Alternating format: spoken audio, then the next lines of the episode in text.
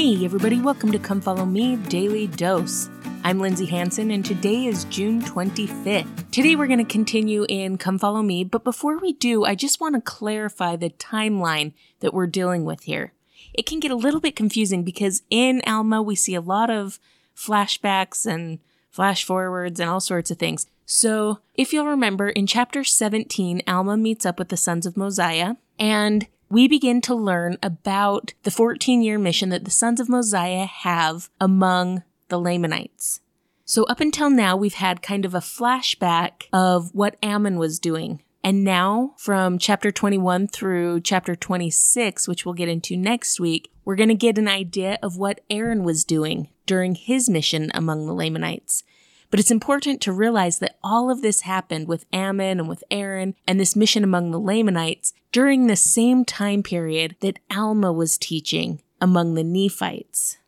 So everything that he experienced in Ammonihah and with Amulek, all of that happened at the same time as what we see here with Ammon and Aaron. So let's jump into Alma chapter 21. In Alma chapter 21, we're going to start seeing the mission of Aaron and how he taught and how it was received.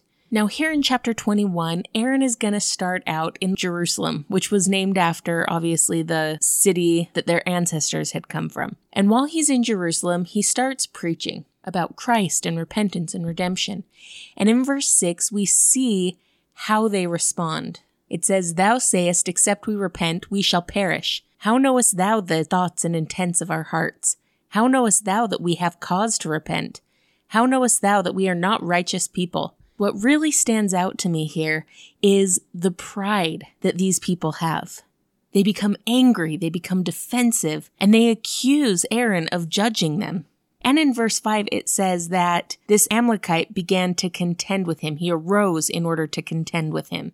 So, really, his whole purpose here was just to stir the pot, to become angry, to be outraged, and to get other people to be outraged too. Now, if I'm being super honest, that feels really familiar to the world that we live in. We live in a world that feels addicted to outrage, addicted to anger who want to stir the pot and make people angry and contend with people just to prove that they're right. I even found myself getting caught in that trap in this last couple weeks. But my friends, there is a real danger that comes in allowing our hearts to be swept up in contention. We are told multiple times in the scriptures that contention is not of God, that it doesn't come from the Spirit, but that it comes from the adversary, who is the father of contention. We cannot change hearts when we're attempting to do so out of contention, anger, or a need to be right. Hearts are changed when we approach people in love, in compassion, in mercy, as we seek to understand and not just be understood. And that is something that this Amalekite was seriously missing. He responded in anger, in frustration, in defensiveness, and in a need to be right. And when we do that, we invite the spirit of contention into our lives. In 1989, President Nelson gave a talk called The Canker of Contention.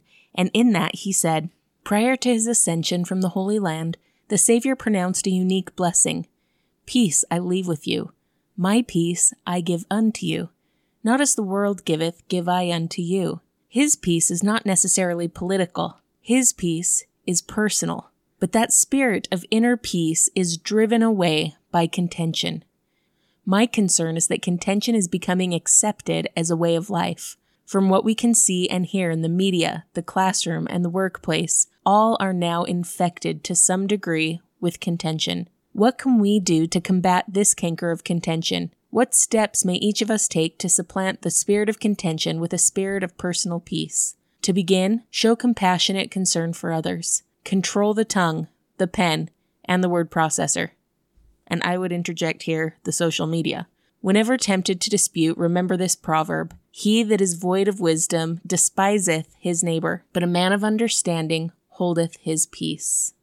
And let's not forget, in that perfect society that we see in 4th Nephi, it says that there was no contention in all the land because of the love of God which dwelled in the hearts of the people. My friends, we have got to figure out how to replace contention and anger with true charity and love for our fellow men.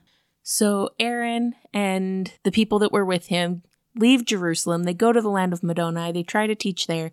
They get cast into prison. And that's where Ammon and Lamoni come and help deliver them from prison. In verses 15 and 16, it says, And they went forth again to declare the word. And thus they were delivered for the first time out of prison, and thus they had suffered.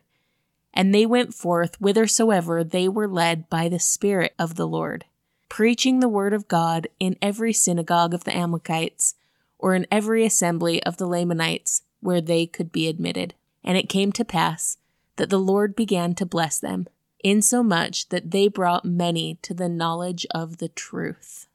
Now, what I love here is that they were completely undeterred. They had been kicked out of a couple cities, they had been cast into prison, and yet it says that they continued to go forth. And not only did they just go forth, they went forth whithersoever they were led by the Spirit of the Lord. They didn't just go through this blindly, they allowed themselves to be led by God Himself. I have that cross referenced to the promise that the Lord gives them that we read about in chapter 17. Verse 11 it says, And the Lord said unto them, Go forth among the Lamanites, thy brethren, and establish my word. Yet ye shall be patient in long suffering and afflictions, that ye may show forth good examples unto them in me. And I will make an instrument of thee in my hands, unto the salvation of many souls. Now, that is exactly what we see here. We see Aaron being patient in afflictions, in getting mocked in Jerusalem, in getting cast into prison in Middoni.